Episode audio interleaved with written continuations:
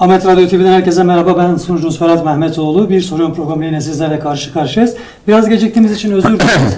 Dış stüdyodan şu an sizlerle canlı yayındayız. Bizi izleyen herkese selamlar, sevgiler. Gelecek Partisi Genel Başkanı Sayın Ahmet Davutoğlu konuğumuz, bugün Diyarbakır'da bulunuyor. Diyarbakır'da aslında bugün ve yarın birçok ziyaretleri ve tabii ki çalışmalar olacak. Kendisine hoş geldin diyoruz. Hoş bulduk. Teşekkür ederim Ferhat Bey. Bugün sabahtan beri Diyarbakır'dasınız. Birçok görüşmeler yaptınız ve şu an Diyarbakır'da merkezde Sur ilçesindesiniz. Neler söyleyeceksiniz? Aslında Diyarbakır'dan önce de dün sabah Bingöl'de başladı ziyaretim. Bingöl'de Solhan'a, Adaklı'ya, Sancak'a gittim. Bugün sabah Bingöl'de esnaf ziyaretleri yaptıktan sonra merkezde Genç'e uğradım. Öğleyin Diyarbakır seyahatlerine başladık. Kulp'a, Lice'ye ve Hani'ye gittim. Yorucu olmadı mı bu kadar çok trafik? Ben bir kere faaliyete başladım mı arkadaşlar dediler, pek yorulma bilmem elhamdülillah. Çok yoğundu bugün program gerçekten.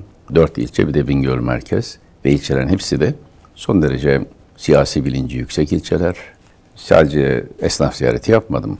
Genç'te bir kahvehanede, bir parkta geniş katılımlı, doğal olarak katılım ama yani planlanmış bir katı, oraya ben oturduğum için vatandaşlar toplandı ve istedikleri soruları sordular. Ben de cevap verdim. Genelde neler soruldu? Bingöl'ün problemleri üzerine tabii, bir Genç olduğu için hayvancılık, tarım, bu alanlardaki hayvancılığın bitmesi noktasına gelmesiyle ilgili sorular. Doğu Güneydoğu'daki genel sorunlar. Bir de tabii orada AK Partili bir vatandaşımızın katılımıyla benim AK Parti'den ayrılma gerekçemi sorgulayan sorular. Açık, net. Onlar da Instagram.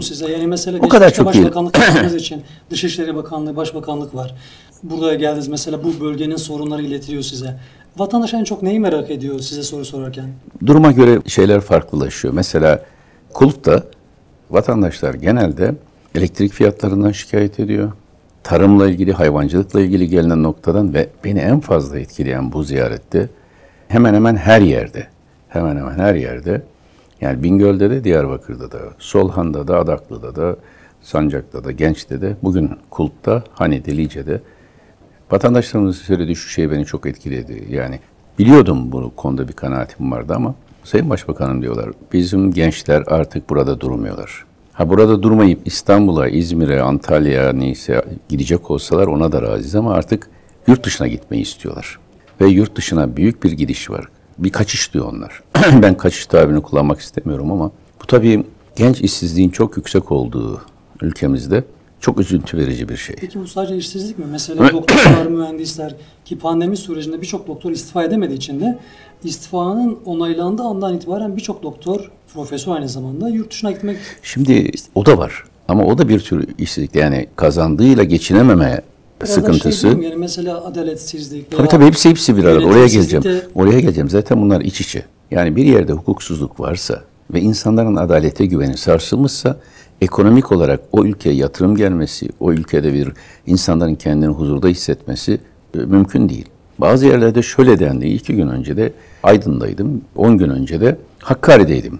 Bazı gençler şunu söylüyor, nefes alamıyoruz başbakanım diyor. Nefes alamıyoruz derken fiilen nefes alamaktan bahsetmiyor. Özgürlükleri yaşayamamaktan bahsediyor. Ve ülkede bu anlamda yine en fazla gündeme gelen konuların arasında KHK ile ihraç edilenler. Yani esnafa giriyorsunuz, diyor ki ben AK Parti'ye uzun yıllar hizmet ettim ama bugün Bingöl'de böyle bir esnafla karşılaştık. AK Parti'nin kurucusuyum burada diyor. Fakat elde hiçbir delil olmadan sadece bir Bankasya'da kısa bir dönem hesabı olduğu için kızım öğretmendi, ihraç ettiler diyor. Şimdi bunların da oluşturduğu büyük bir adaletsizlik, bir hukuksuzluk sarmalı var. Yani 3 şeyi ben görüyorum. Özgürlük arayışı, adalet arayışı, refah arayışı. Peki bunu her yerde görüyorsunuz. Bu araçlar yeni mi, eski mi, geçmişten beri var da yeni mi daha çok talep ediliyor size göre? Yok, bir sene öncesine göre çok daha yoğun. Daha doğrusu şöyle söyleyeyim, ben AK Parti'nin içinde, yani başbakan olduğum dönemde tabii doğal olarak başbakanlık otoritesinin getirdiği imkanlarla daha çok insanlar kendi şahsi meselelerini aktarıyorlardı. Böyle halk arasına girdiğimizde benim kızımın tayini var, oğlumun şeyi var. Fakat mesela çiftçilerimiz, hayvancılıkla uğraşan çiftçilerimiz özellikle bu kadar feryat etmiyorlardı. Daha sonra başbakanlıktan ayrıldıktan sonraki dönemde yine şikayetler oldu ama ben sorumluluk makamında olmadığımı bilerek insanlar serzenişte bulunuyorlardı. Yani iyi gitmiyor gibi. Fakat bu dozda değildi. Partiyi kurduğumdan sonra geçen sene bu şey yükseldi Fakat geçen sene de insanlar korkuyorlardı, hissediyorsunuz. Konuşmak istiyor fakat konuşamıyordu ama şimdi konuşuyorlar. Yani Türkiye'nin her yerinde şu anda sadece konuşmuyorlar, feryat ediyorlar. Trabzon'da ki AK Parti'ye çok yoğun destek olan bir ilimiz, Trabzon'da uzun sokakta balkona çıkarak "kurtar bunlardan bizi hocam" diye bağırıyor. Bunlar dediği kabinenin içinde 3-4 tabii bunu derken de benim tabii onlara karşı koyduğum tavrı da bildikleri için, yani nerede bu mesela yolsuzluklar konusunda. Bugün Hani'de ayrıldım, otobüsün üzerinde konuştum. Çok güzel bir topluluk vardı. Yani bir ölçüde miting yaptım. Biri geldi, orada ekonomik krizlerden bahsederken, "Sayın Başbakanım, bunların arkasında 128 milyarın nerede olduğu sorusu yok mu?" dedi. Orada ben tabii ekonomiyi falan anlattığımda. Şimdi artık köyde, mezrada dahi, Hakkari'de, Kısıklı diye bir köyde, bir büyük çiftlik mezrağında insanlar aynı şeyi biliyor, fark ediyor. Çok yoğun bir, bütün Türkiye'yi yatay kesen iktidara dönük büyük bir tepki var. Eskiden bu tepkiyi dile getirmiyorlardı. Şimdi şöyle dile getiriyorlardı. İşte herkes Cumhurbaşkanı değil ama etrafı sorumlu. Şimdi doğrudan Cumhurbaşkanı sorumlu kılan suçlamalar var. Yoğun bir şekilde. Bunu 3 aşamada ben görüyorum. Bir ara, bir dönem daha AK Partili olmak, yani son 3 sene önce mesela, daha şey halindeydi, bana karşı da bir suçlayıcı bir dil hakimdi. Daha sonra savunmacı bir hale dönüştü AK Partililerin tutumu. Şimdi ise partiliyim veya iktidara mensubum demekten imtina eden bir tutum var. Hatta büyük bir toplumsal değişim yapıyor. Sayın Bayraktar'ın açıklaması vardı. Tabii. Yani yavaş yavaş biraz AK Parti'den sanki kaçmalar başladı. Yani yavaş yavaş değil, hızla. Ben başbakanlığı bıraktığımda, yani son seçimde, 1 Kasım seçimlerinde %49,5 oy başbakanı bıraktım ama %54,5. Şimdi en iyi kamuoyu anketinde, yani iktidara yakın anketlerde bile %32, %33 bulamıyor. Yani %20'ye yakın bir kopuş zaten var. Bu daha da hızlanarak büyük bir ivme içinde seyrediyor.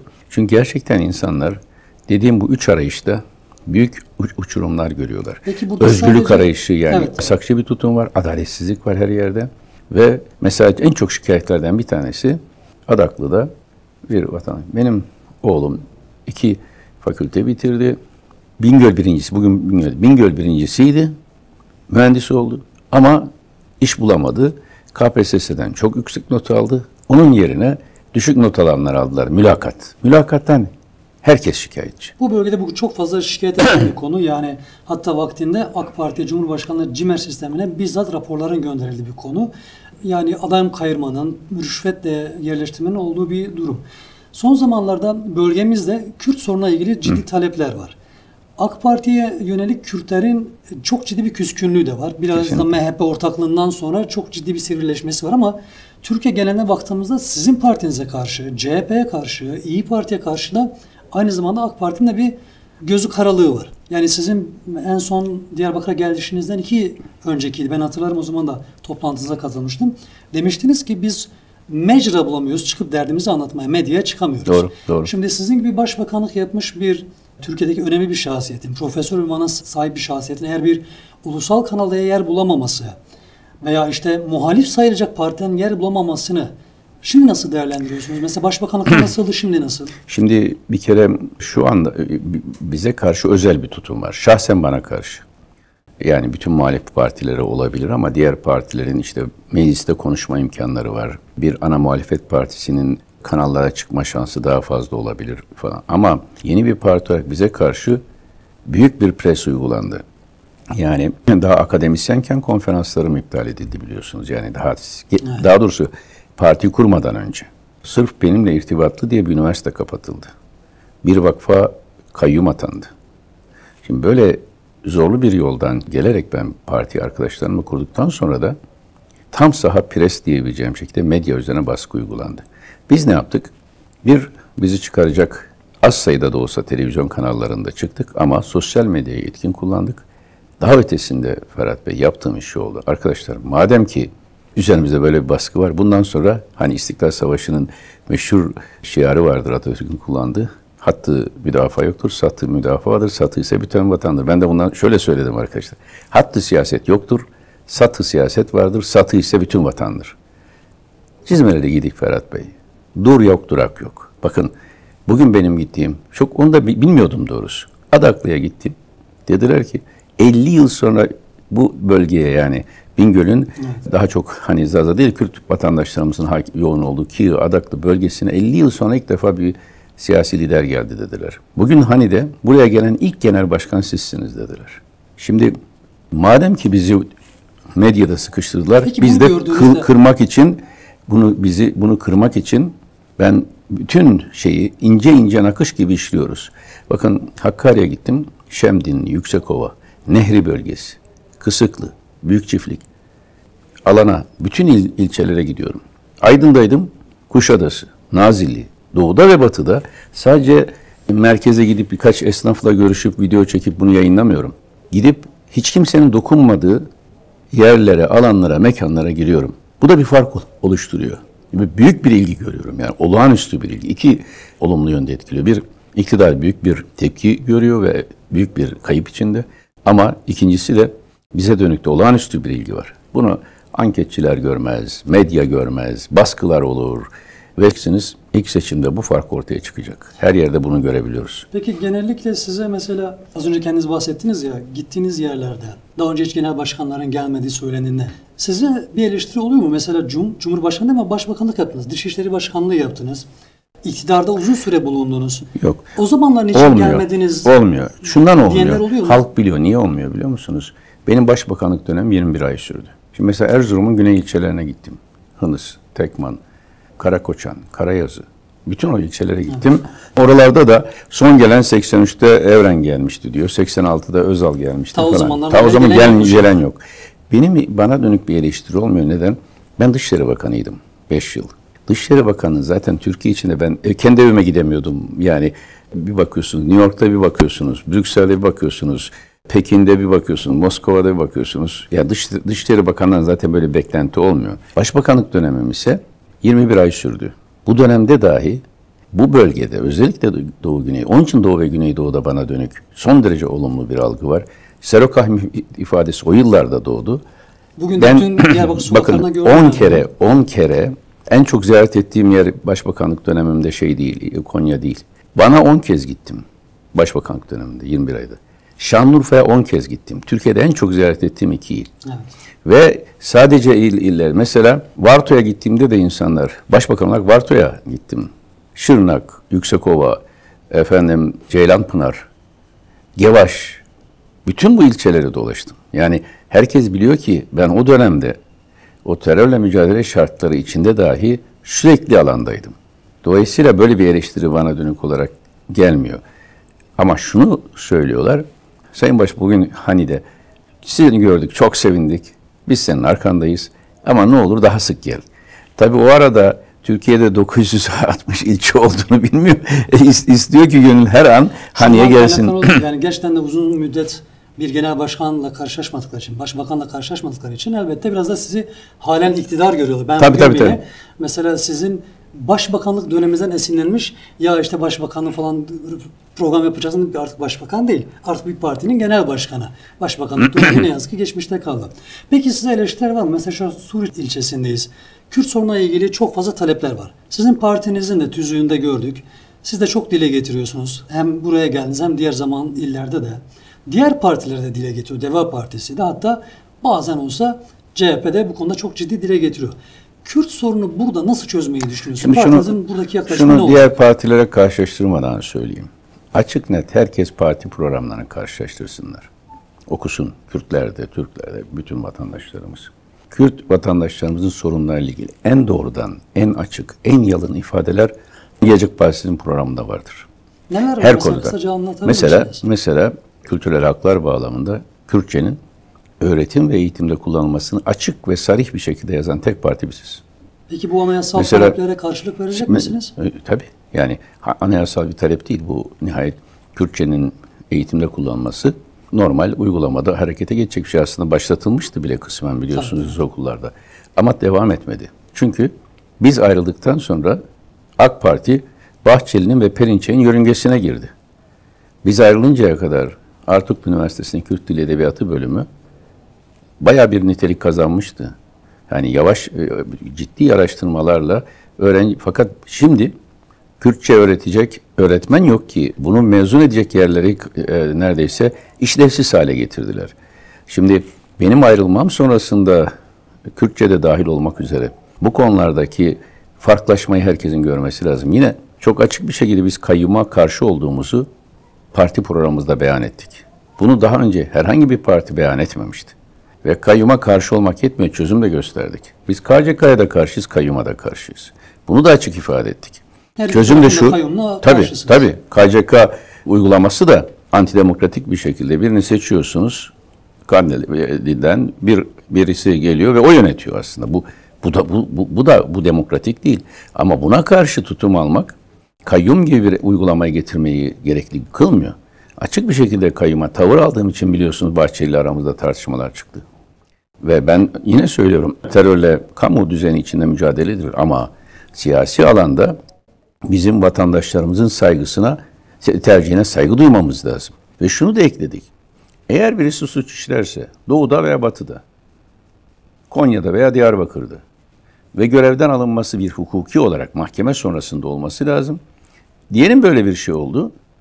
Belediye meclisinden seçilmiş insanlar arasından birinin seçilmesi lazım. Peki bir genel başkan olarak siz mesela Selahattin Demirtaş, Figen Yüksekdağ gibi isimlerin yani halen mahkemelere sürerken içeride olmasını veya görevden alınmasını... Ben siyasi tutuklamaların hepsine karşıyım. Ne zaman ve hangi gerekçeyle olursa olsun. Ama ben de dahil hiç kimse hukukun üstünde değil. Yani hepimizle ilgili benim hakkımda da suç duyuruları oluyor. Hepimizle ilgili hukukun objektif işlemesi lazım. Burada siyaset alandaki herkesle hukuki bakımdan eşit şartlarda mücadele etmek isterim. Siyasi anlamda söylüyorum.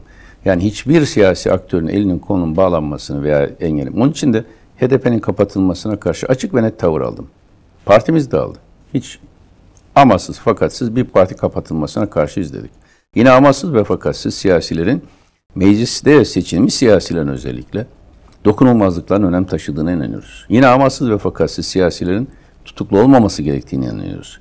Bunun yanında herhangi bir siyasinin herhangi bir hukuk konuyla ilgili olarak ayrıcalığı olmadığını düşünüyorum. Yani benim de yok, başkasının da olmaz. Fakat bu hukuki süreçlerin objektif olarak yürümesi lazım ve Avrupa İnsan Hakları Mahkemesi kararları, Anayasa Mahkemesi kararlarının hukuk hiyerarşisindeki konumuna karşına riayet etmek lazım. Yani bir hukukta bir hiyerarşi var. Kararlar vardı. Mesela Selahattin Demirtaş'ın salınmasıyla ilgili.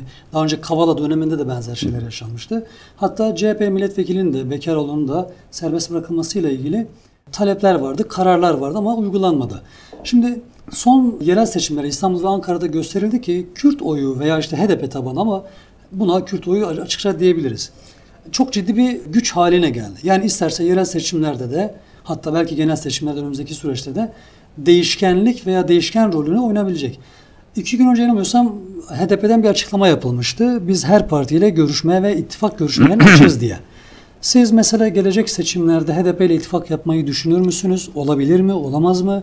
Net bir kararınız var mı bu konuyla ilgili? Bizim herhangi bir ittifakla ilgili şu ana kadar da deklar edilmiş bir pozisyonumuz yok. Şunu söyledik. Her partiyle görüşürüz. 3 aşamada düşünüyorum Ferhat Bey. Diyalog konusunda hiçbir partiye karşı önyargımız yok. Bizi en ağır eleştiren bir parti Perinçek'in Vatan Partisi. En ağır eleştiri ama görüşmek isteyip bir konu görüşmek istese ve ülke meselesi dese kapımı kapatmam. Ben Hazreti Mevlana'nın torunuyum.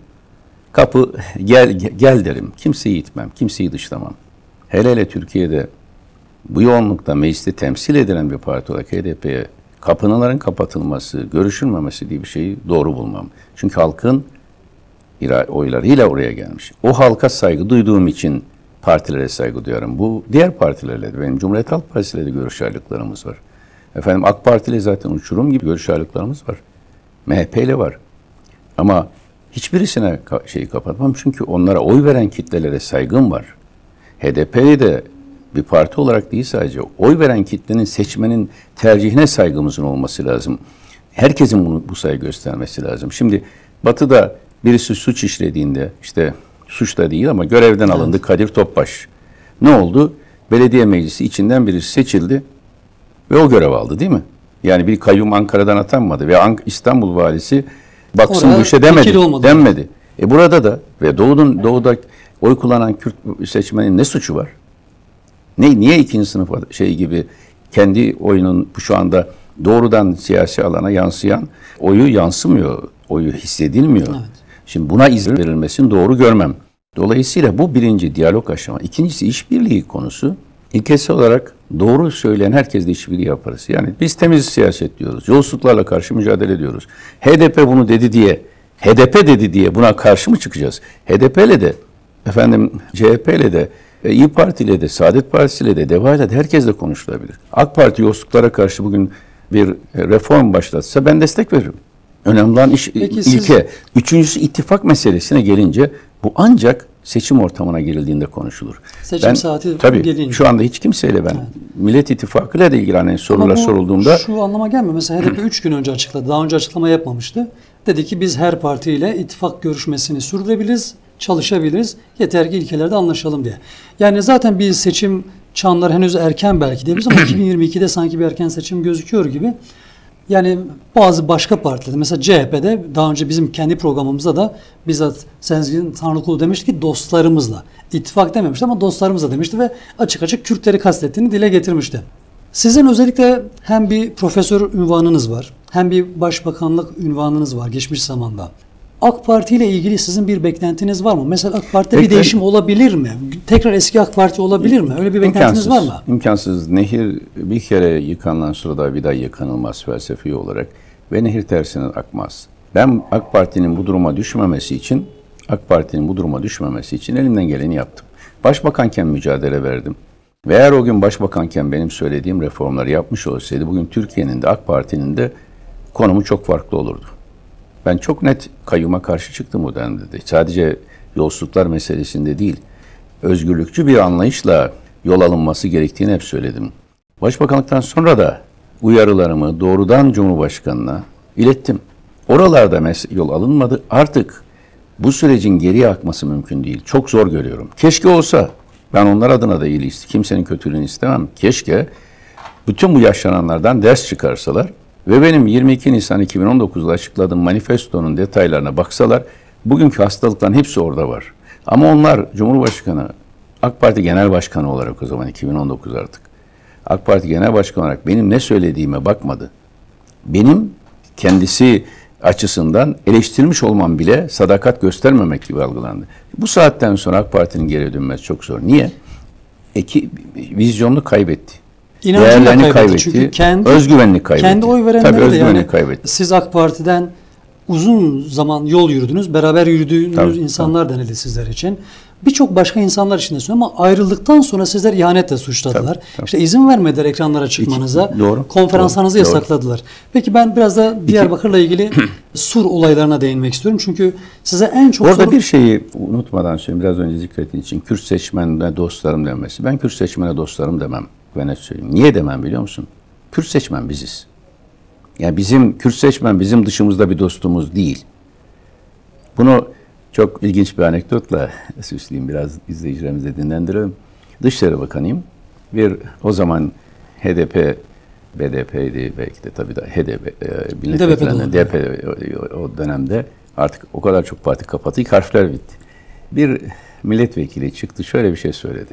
Dedi ki Sayın Bakan dedi, siz hep ve Başbakan o zaman da kastederek şey diyorsunuz, Saraybosna'nın kaderi İstanbul'un kaderidir, Kudüs'ün kaderi İstanbul'un kaderidir, Semerkand'ın kaderi İstanbul'un kaderidir, bir kere de Diyarbakır'ın kaderi İstanbul'un kaderidir deseniz, duymuyoruz bunu sizden dedi. Onun üzerine ben Diyarbakır'a aşığı biriyim, herkes bunu bilir. Çıktım dedim ki ben Diyarbakır'ın kaderi İstanbul'un kaderidir demem, bunu zülatte derim. Çünkü Diyarbakır biziz, biz Diyarbakır'ız dedim. Ben Kürt seçmene dostlarımız diye hitap etmem. Kürt seçmen HDP'nin ipoteğinde olan bir seçmen de değil. Hatta HDP'nin yapısı içinde Türk solu diye Kürt seçmenin belki de çok daha uzlaşmadığı unsurlar da var. Yani muhafazakar bir Kürt seçmenle Türk solundan gelen birisi arasında bir uzlaşı zemini de zor olabilir. HDP kendi doğası içinde bir parti. Biz bunu böyle bir şeyi söylemem çünkü Kürt seçmen biziz. Biz Kürt seçmeniz. Peki yani, Kürt seçmen neden kendi yalnız yürüyor? Mesela son dönemlerde... Öyle düşünmeyin. Biz ekranlarda çok soru alıyoruz bu konuyla ilgili mesela. Özellikle bu yangın olayından sonra yani Manavgat yangınlarından sonra mesela yolların kesilmesi, plakaların işte sorulması, Diyarbakır mı değil mi bunlara diye, karşı kimliklerin sorulması Kürtler'de çok ciddi bir kırılma yaratıyor. Bunlara en açık ve net tepkiyi biz verdik. Yani benim genel başkan yardımcılarım Kürt. Alevi Kürt de var, Sünni Kürt de var. Efendim her kesimden var bizim partimizde, kurucularımız arasında. Ve burada benim seçmenime ve bana destek verene etnik kimliğiyle bakmam. Yani Konyalı bir seçmen ile benim Diyarbakırlı bir seçmen arasında farkım yok. Ve şunu söylüyorum. Benim Diyarbakır'da karşılaştaki coşku Konya'dakine denktir. Şimdi ben şöyle bir kanaat var. Sanki bütün Kürt oylar zaten HDP'nin hakkı ve orada duruyor. Diğerleri onlarla ittifak yapmak. Hayır. Biz Kürt partisiyiz. Türk partisi olduğumuz kadar. Alevi partisiyiz. Sünni partisi olduğumuz kadar. Bunun ayrımı... Sayın Erdoğan da söylemişti. Benim 75 milletvekilim var demişti. HDP'den daha fazlayım demişti ama... O zaman da ben onu da destekliyordum. Evet. Ama şimdi Erdoğan öyle söylemiyor. Şimdi Erdoğan Bahçeli'nin ve Perinçek'in peşine takılmış. Kürt seçmeni rencide edecek her şeyi söyledi. Yani düşünebiliyor musunuz? Ben Erbil'le ilişkilerde ne kadar çok çaba sarf ettim. Ve benim dönemimde başbakanken de dışişleri bakanıyken de ay geçmezdi ki Erbil'den, Kuzey Irak Kürdistan bölgesel yönetiminden bir üst düzey yetkili ziyarete gelir. Neçirvan Barzani, Mesut Barzani mutlaka gelirdi. Ve öyle bayrak tartışması falan da yaşamazdık. Ben açık ve net söylemiştim, Amerikan Anayasası'nın gereği neyse bunu uygularım. Benden sonra niye ziyaretler kesildi? Peki ben görevde olmuş olsaydım Irak'taki o Kürt, masum Kürt kardeşlerime sizi aç bırakırız diye birisi tehdit edebilir miydi? Sayın Erdoğan tehdit etti. Musluğu kapatırız ve siz orada aç bırakırız dedi. Evet. Allah aşkına ben böyle bir şeye tahammül eder ve sessiz kalır mıydım? Peki, benim dönemde böyle bir şey olur muydu?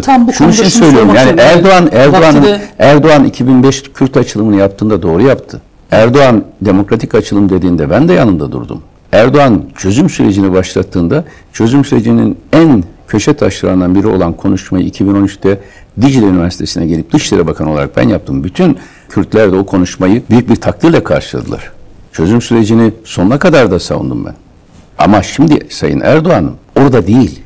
Sayın Erdoğan'ın dili o dil değil artık. Peki şurada şunu sormam gerekiyor. Çünkü en çok gerçekten bunları sormamın istediği vatandaşlar sizlerden. Çünkü biz sizin konuk olacağınızı dile getirmiştik. Sizi en çok eleştiren konulardan biri işte iktidar dönemindeyken, başbakanken veya Dışişleri Bakanıyken Suriye politikası ve tabii ki şu an bulunduğumuz ilçe olarak Sur ilçesi ve Toledo projesi. Şimdi size deniliyor Dışişleri Bakanlığı döneminde sizin de olduğunuz dönemde ne yazık ki Suriye ile ilgili kardeşlik bitti, savaş dönemi başladı ve o dönemde başlandığı söyleniyor. Bu konu için ne söyleyeceksiniz? Sonra bir de Sur olayını konuşalım. Bir kere bu hiç tarihi gerçeklere uymayan bir ithamdır. Suriye'nin ile ilişkilerimizin en iyi düzeye geçmesi benim dönemimdedir. Sınırları kim kaldırdı Ferhat Bey? Suriye ile sınır taşlarını kim kaldırdı? Ama Emevi cam evine namaz kılacağız cümlesi size aitti. Bak şimdi sana yakıştıramadım bunu Ferhat. Hayır bu size söyle. Hayır Ferhat Bey bunu sana yakıştıramadım. Çünkü sen iyi bir gazetecisin. Bana buraya benim karşıma oturmadan önce bir bakman lazımdı. Emevi camide namaz kılma sözü kime ait? Baksaydın Google'a girip Sayın Erdoğan'a ait olurduğunu görürdüm. Benim böyle bir cümlem yok. Tamam ben o zaman şöyle söyleyeyim. Bir cümle. Siz işte bunlar şehir efsaneleri. Benimle ilgili IŞİD'in öfkeli çocuklar demişim. Yok böyle bir şey. Şehir efsanesi. Hakkında yıllarca konuşmadığım için bu ambargolar dolayısıyla, medya dolayısıyla böyle hakkımızda bir sürü şey iletildi. Ama siz konuşursam sarsılır demiştiniz ama. İşte konuşuyorum sarsılıyor da zaten. Bugün AK Parti'yi sarsan Cumhuriyet Halk Partisi'nin muhalefeti değil. Benim söylediklerim. Peki bu konuşmaların dönelim. Musunuz? Yok hayır hiç düşünmüyorum. Döneyim yani onu Suriye konusunda beni ya da Türkiye'yi mesul tutanlar, Esad'ı aklamaya çalışanlar. Biz Suriye ile sınırları kaldırmıştık. Suriye ile serbest ticaret anlaşması yaptık. Vizeyi kaldırdık. Büyük bir entegrasyona gidiyorduk Suriye ile. Ve bundan da en fazla Doğu ve Güneydoğu bölgesinde olan vatandaşlarımız yararlanacaktı. Çünkü akrabaları karşı tarafta. Reisülayn, Ceylanpınar, Telapyat, Akçakale. Hepsi aynı, anlamları da aynı olan iller. Şehirler. Şimdi neden Suriye'de ilişkiler bozuldu? Çünkü Suriye rejimi Suriye halkına zulmetmeye başladı. Arap Baharı içinde. Bu soruyu soran birinin hele Halepçe'yi yaşamış bir Kürt bu soruyu soramaz. Peki. Halepçe'yi yaşayan bir Kürt, yani o hissi. Ben o zaman öğrenciydim. Feryat içinde hepimiz Halepçe için ayağa kalktık. Halepçe'yi yaşadıktan sonra Esad rejimi Doğu Gotu'da kimyasal silah kullanacak. Esad rejimi Hama'da, Humus'ta kimyasal silah kullanacak. Çocuk bedenleri, yanmış çocuk bedenleri ekranlara çıkacak ve Suriye'deki olaylardan biz sorumlu olacağız, öyle mi? Halepçe karşısında Saddam'la işbirliği yapmak ne kadar insani olarak suçsa, kimyasal silah kullanan Esad'la da insani olarak, Esad halkına zulmetmediği dönemlerde Ferhat Bey, bizim ilişkilerimiz iyiydi. Zulmettiği zaman değil Esad, kendi kardeşim, bak yanlış yapınca Erdoğan'a da karşı çıktım ben. Erdoğan'la benim her şeyim, birçok şeyim beraber. Yanlış yapınca karşı çıktım. Adaletsizlik yapınca karşı çıktım. Şimdi Esad'ı temize çıkarmak istedi. Ve Esad'ın zulmünden en fazla etkilenen de Kürt vatandaşlarıydı. Kürtlere vatandaşlık vermemişti. Çünkü Afrin'de şu anda geçen hafta müfredattan Kürtçe eğitim kaldırıldı. Yanlış, tamamıyla yanlış. Peki bu mesela Afrin'de şu anda kontrol kimde gözüküyor? Ne yazık ki Türkiye destekleri. Yanlış bak, evet. Açık söylüyorum. Yanlış bunlar işte. Bu yanlış. Türkiye bu bir, ama zulüm dedim, başka bir boyuta getireceğim. O yanlış bir politika ve kesinlikle buna karşı olduğumu da söylerim her yerde. Türkiye'de ya da Suriye'de yasak getirmek Türkiye'nin kuşatıcı politikalarına aykırı olur. Benim ise bir entelektüel, tabii benim bir ilim adamı olarak da zihnimin köşesinden geçmeyecek gibi zihnim dağılmaz ve buna karşı çıkarım. Kürtçe, Afrin çok güzel bir model olabilirdi Türkiye için. Yani oradaki Kürtlerle birlikte Kürtçenin içinde olduğu, orada Kürtlerin kendi kendilerinde Türkiye'nin gözetiminde yönettiği bir Afrin çok da güzel bir örnek teşkil ederdi. Hiç PKK'nın Haseke bölgesinde, Kobani'de belli yerlerde hakimiyeti karşısında en doğru çözüm Afrin'de güzel bir yönetim kurmaktır. Buna yanlış yapanlara da karşı çıkarım. Şuraya getirerek Esad'la benim 2011 Mart'ında, Nisan'ında yaptığım görüşmede gündemdeki, elimdeki en önemli konulardan biri Suriye'de Kürtlere vatandaşlık verilmesiydi. Vatandaşlıkları yoktu, kimlikleri yoktu.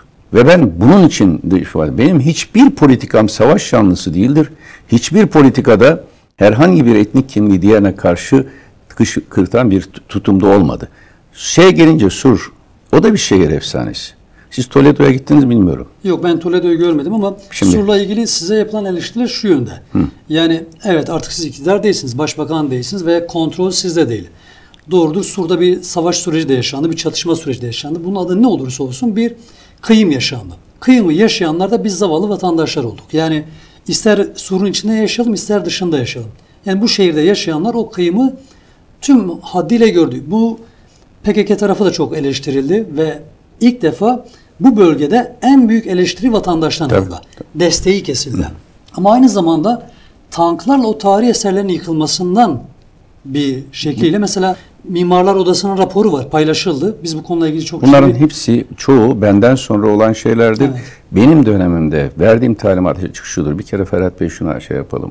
Ben hiçbir zaman devlet otoritesi tabirini kullanmadım. Hep kamu düzeni dedim. Sur'da yaşayanlar büyük oranda Kürt ve Zaza vatandaşlarımız. PKK'nın burada kazdığı hendekler, barikatlar, evden eve oluşturup her yere bir militan koyması, kamu düzenini ve Kürtlere yapılan bir zulüm değil mi? Kürtlere yapılan bir zulüm. Evet. Aynı şey Cizre'de, aynı şey Nusaybin'de, aynı şey diğer yerlerde oldu.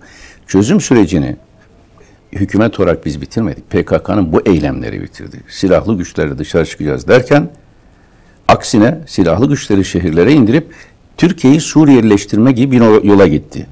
Buna karşı kim görevde olursa olsun tedbir alır. Çünkü en çok vatandaşlarımız Konya'daki şikayet etmiyordu bize. Vatandaşların şikayeti şu yönde. Yani vatandaşlar PKK'yı suçlu ve haklı bulmuyor. Şimdi oraya geleceğim. Vatandaşlar şurada şikayetçi. Bakınız, evleri talan edildi. Şimdi, 20.000 TL'ye, 30.000 TL'ye. Bunda kesinlikle haklısın. Evleri alındı. Şu an 2 milyona satılıyor. Doğru. Bunda işte bak, bundan hiçbirisi benim dönemimde değil. Ben Toledo ifadesini şunun için kullandım. Ve geldiğimde Sur'da gördüğüm tablo, daha sonra geldiğimdeki yıkımları gördüğümde gözlerim yaşardı. Yani başbakanlığı bıraktıktan sonra konferans için geldiğimde. Ve arkadaşlar ne hale gelmiş burası dedim. Neden? Toledo'yu kullandığımda maalesef istismar edildi. Toledo, Birleşmiş Milletler tarafından tarihi dokusu en iyi korunan şehir ilan edilmiştir. Ve ben Toledo'ya gittim, hayran kaldım. Endülüs Emevileri döneminde Tuleytula olarak kullanılan bir şehir. Çok büyük savaşlar, şeyler görmüş ama Biblo gibi şehir korunmuş. Benim kastettiğim Toledo nasıl Birleşmiş Milletler'in en iyi korunan şehri ise UNESCO'nun, Diyarbakır'ımızı da koruyacağım anlamında söyledim. İstismar edildi, İspanya İç Savaşı'na gidenler oldu, onu değil. Mantığı bu. Peki benim son Diyarbakır ziyaretim 1 Nisan 2016'da. Başbakanlığı bıraktıktan kısa bir süre önce. Serok Ahmet diye Hasan Paşa Han'ıyla Ulu Cami'nin arasının inlediği miting. Miting yapmadım ben orada aslında. Doğal olarak insanlar toplandı. Konya'dan gelmedi onlar. İstanbul'dan da gelmedi. Diyarbakırlılardı, Surlulardı. Ve bana büyük bir tezahüratla, miting olmadığı halde spontan bir şekilde onun üzerine ben çıktım ve halka hitap ettim. Ve şunu söyledim Diyarbakırlılara. Size benim Toroslar'da doğan bir Yörük Türkmen çocuğu olarak benim bu ülkede hakkım neyse Dicle kenarındaki bir Kürt çocuğun da hakkı odur. Benim kullandığım dil Türkçe ne kadar azizse babaannemden öğrendiğim, babaannesinden Kürtçe öğrenen bir Kürt aşiret çocuğunun da Kürtçesi o kadar azizdir. O zaman Serok Ahmet diye vardılar. Bugün de sokaklarda var. Tabii, ben Serok Ahmet tabii. Neden Diyarbakırlı böyle görür beni? Neden bugün Hani'de, Lice'de, Kulp'ta insanlar benim Toledo'yu böyle istismar ettikleri veya diğer şeylere anmıyorlar da güzel bir şekilde şundan karşılıyorlar. Biliyorlar ki ben samimiydim.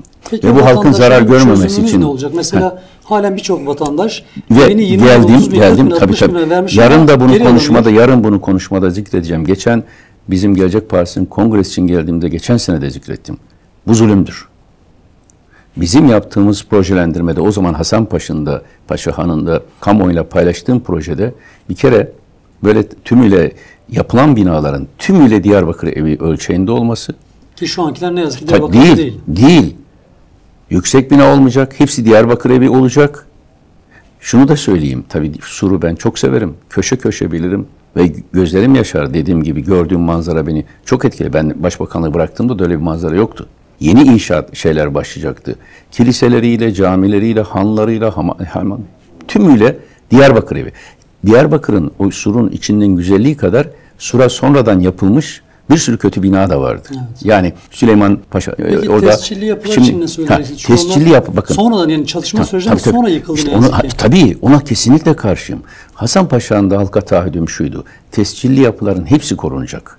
Baraka şeklinde yapılan yapılar tasfiye edilip bunu da şeyle değil, açık söyleyeyim, terör olmamış olsaydı da veya hendekler, barikatlar, yine de Diyarbakır'ı rehabilite etmek için o barakaların temizlenmesi lazım. Barakaların temizlenmesi tabii, için. Temizlenmesi lazım. Saray kapı kısmında başlanmıştı. Başlandı tabii. Yani proje vardı ama ne yazık ki şu an rapor... Hazreti Süleyman'ın o taraflarda başlamıştı. Ve ben bunu bizzat sokak sokak takip ediyordum. Oralar temizlen. Geldiğimde hep Hazreti Süleyman tarafına gider orada bakardım. Aman tescilli bir şey olmasın fakat şeyler... Niyetim şuydu. Barakalar bittikten sonra eski bir Diyarbakır gravüründen, Diyarbakır'ın bizim elimizdeki varlıklarından, kümanlarından hareketle tamamıyla Diyarbakır evlerinden oluşan bir sur inşa etmek. Ben bir kültür adamıyım aynı zamanda. Peki buna kim karar verdi? Yani sizden sonraki kişiler kim karar verenler? Benim Medeniyetler ve Şehirler diye kitabım var Türkçe. Şimdi İngilizce olarak büyük bir yayın evi basıyor. Orada Diyarbakır'la ilgili özel bölümler var. Ben Diyarbakır'a aşığım. Oradaki her taşını takip edeceğim dedim. Ben başbakanken 1 Nisan'da tek bir taş, kilisenin, caminin, hanın, hamamın tek bir taşı eksilmeyecek. Tek bir yere dokunulmayacak. Barakaların yerinde Diyarbakır evleri inşa edilecek dedim. Benim Diyarbakır vizyonum buydu. Benden sonra yapılan bir tescilli yapıların yıkılmasına şiddetle karşıyım. 2, şunu da söyledim. Diyarbakır'dan çıkan, Sur'dan çıkan vatandaşın hakkıdır oraya yerleşmek. Aynı yerde tapuluysa mal, oraya Diyarbakır evi yapılacak.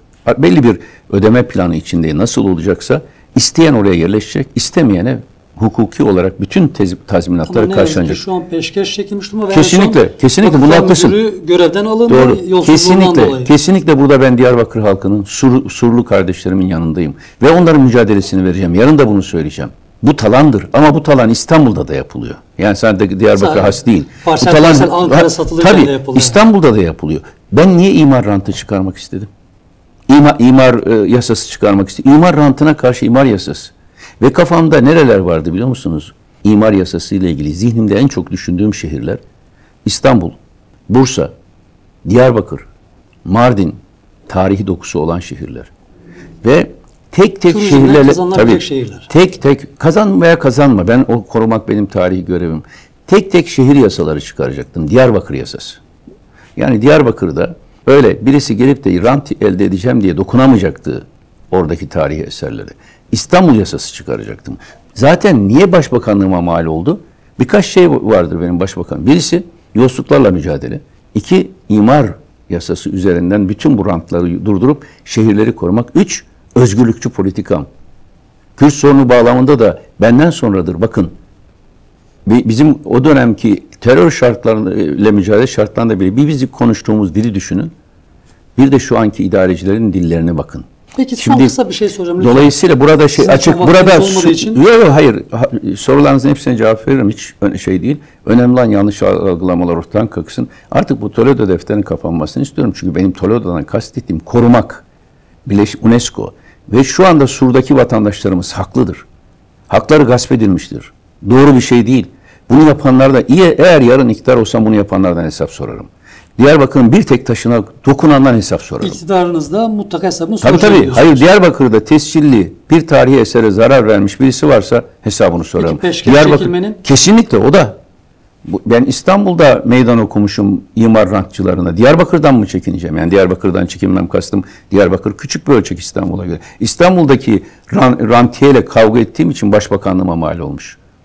Baktılar ki ben dedim ki birisi bir imzayla kamunun attığı bir imzayla büyük rantları elde ediyorsa bir imar değişikliğinden o rant kamuya aittir. Hazineye aittir dedim. Ben Diyarbakır'da buna izin verir miydim? Vermeyeceğim için başbakanlığıma mal oldu zaten. Yani Türkiye'nin geneliyle itibariyle söylüyorum. Çok kısa bir soru soracağım başbakanınızla ilgili. Çünkü bu da çok soruluyor sizinle ilgili. Siz o dönemde o dönemdeki Ahmet Davutoğlu, şu anki Ahmet Davutoğlu arasında koca bir fark var. Biz de bunu görüyoruz ama o zaman ben büyük fark o zaman da aynı şeyleri savunuyordum. İstifa ettiğinizde başbakanlıktan ve devrettiğinizde yani devretmeyebilir miydiniz? Baskı gördünüz mü, görmediniz mi? Hayır, şöyle düşünün. Devretmeyebilirdim. Nasıl olurdu biliyor musun? 50 kişi benim aleyhime imza atmak için 50 kişiye gidildi. 47 kişi imza attı. 3 kişi atmadı. O 47 kişi içinde benim de saygı duyduğum, güvendiğim arkadaşlarım vardı. Hatta başbakan vekili olarak bıraktığım, ben yurt dışına gittiğimde bu imzalar atıldı. Numan Kurtulmuş da vardı. Vekil benim aleyhime imza attı. Eğer oradan 10-15 isim ben başbakanımın aleyhine bu imzayı atmam diyebilseydi ki onların hepsi geldiler benden özür dilediler. Hakkınızı helal edin, yanlış yaptık size karşı dediler. Bu komployu yapanlar belli. Berat Albayrak, Süleyman Soylu, Binali Yıldırım. Ne yazık ki devam ediyor. Tabii Binali Yıldırım ve isimleri tekrar zikredeyim ama bu üçü önemli. Çünkü bu üçü de benim kendi başbakanlıklarına ve kendi liderliklerine engel olduğumu düşündüler. Binali Yıldırım geçmişe dönük olarak kendisinin hakkı gibi. Yakın zamanda Sedat Peker ve tabii. Süleyman Soylu, Sedat Peker, Süleyman Soylu'ya tamlarda bulundu. Süleyman Soylu ona cevap verecek yer bana saldırdı. Çünkü Süleyman Soylu da ben bunların önden geldim. Onların kurmak istedikleri otoriter düzenden geldim. Onların kurmak istedikleri yolsuzluk düzenden geldim. Berat Albayrak da kayınpederinden miras gibi görüyordu devleti. Ben ona engeldim. Benim dönemde böyle bir güç sahibi olabilir miydi bunlar? Sonra da ben ayrıldıktan sonra birbirlerini yediler. İkisi de Berat Albayrak'ta Süleyman Soylu birbirine omuz attı. Binali Yıldırım her ikisinden de muzdarip oldu. İstanbul seçimlerinde Binali Yıldırım'ı kaybettiren sebeplerden biri de Berat Albayrak'ın kontrolündeki teşkilatın çalışmaması. Bütün bunlar AK Parti'yi bu hale getirenler. Eğer ben devam etseydim AK Parti özgürlükçü, demokrat ve temiz niteliğe gittikçe dönüşecekti. O zaman da temiz değildi. Söyleyeyim. Temiz olmadığı için ben müdahale ettim. Yani hastaya sağlam bir hastaya ameliyat yapılır mı? Neşter atılır mı? Atılmaz. Sağlam olsaydı atılmaz. Hasta olduğunu gördüğüm için yolsuzluklarla mücadeleyi getirdim. Şimdi özetle o gün bu tabloda baktım ki yalnız kaldım. Ya onlara uyacağım ve düşük profilli bir başbakan olacağım. Belki malıma mülkü katlanacak. Belki oğlum, kızım, damadım, yakınlarım, etrafımız daha çok mal mülk sahibi olacak ama ben halkın önüne çıkamayacaktım. Şimdi yaptığım şey belki şuydu. Belki gelecekte çok alkış tutacak bir davranış aslında tabii, o dönem tabii. Yapmış olduğumuz. Bugün ben elhamdülillah şeye çıktığımda Serok Ahmet diye karşılayan Diyarbakırlı, Kulp'ta, Lice'de, Hani'de ya da işte Aydın'da, Efeler bir kadıncağız 70'e 3 salı günü geldi. Evet. Çok yaşlı. Ben dedi çok çarpıcı, çok güzel. Ben dedi elini uzatabileceğin yerde çok büyük menfaatler olduğu halde başbakanlığı bıraktığın günü seni sevdim dedi. Bu halk beni niye seviyor? Bütün bu ambargoya, troll çetelerine, medyaya rağmen niye seviyor bu halk? Çünkü benim samimi olduğumu biliyor. Hata yapabilir insan Ferhat. Ferhat dedim, kusura bakma. Samimiyetten. Ferhat Bey, hata yapabilir. Hepimiz insanız. Ama samimiyet var ya, samimiyet. Bir insan birinin samimi olduğuna inandığı zaman hatasını bile şey yapar. Ama samimi değilse, doğru yapsa bile güvenemez. Bu halk benim samimi olduğumu biliyor. O gün bırakma kararı almak kolay bir şey değil. En zor karar bırakma kararıdır. Neden? Çünkü bıraktığın anda çakalların üstüne çullanacağını bilirsin. Bir sürü çakal üstüme geldi. Sizinle sohbet çok güzel. Sizinle çok değerli bir ben de Diyarbakır'da bulunmaktan, Ahmet Radyo Televizyon'a sizlerle mülakat vermekten büyük mutluluk diyorum. Diyarbakır benim gözümün nurudur. Yüreğimin ta derinidir. Ve Diyarbakır'a kim zarar vermişse, vermek isterse onun karşısında dimdik durum. Kim zarar vermişse hesabını sorarım. Bütün ülke öyle ama Diyarbakır olan muhabbetim ve eğer devam etseydim, bunu da söyleyeyim, belki Diyarbakırlılar hatırlar ama Diyarbakır'a o şeyleri yaptıktan sonra, yani Diyarbakır evlerini kendi şahsi paramla, yani şöyle değil, devlet değil, imkanım nereye yetiyorsa küçük de olsa bir Diyarbakır evi alıp hayatımın belli dönemlerini burada geçirecektim. Ama daha artı bir şey yapacaktım. Devlet işlerini yönetebilecek bir yerde de başbakanlık ofisi açacaktım Diyarbakır'a. İstanbul, İzmir'den sonra Diyarbakır'da başbakanlık ofisi olacaktı ve bazı kabine toplantılarını burada yapacaktım. İşte belki de gelecekte nasıl yapacağız size diyeceğim. Hiç yapacağız inşallah. Yayınıma katıldığınız için çok çok teşekkür ederim. Ben teşekkür ederim. Gelecekteki zamanda da ben yine konuk etmek isterim. Memnuniyetle. Ahmet Radyo TV herkesin kapısıdır. Herkesin özgürce konuşabileceği bir ortamdır. Çok teşekkür ediyorum. Tebrik ediyorum. Çok da güzel yayınlarınızın olduğunu duyduğum için zevkle kabul ettim davetinizi. Daha sık da görüşelim inşallah. Çok teşekkür ederim. Çok sağ olun. Değerli izleyiciler, Gelecek Partisi Genel Başkanı Ahmet Davutoğlu'nu konuk aldık. Bir başka programda buluşmak dileğiyle sevgiyle kalın, hoşça kalın.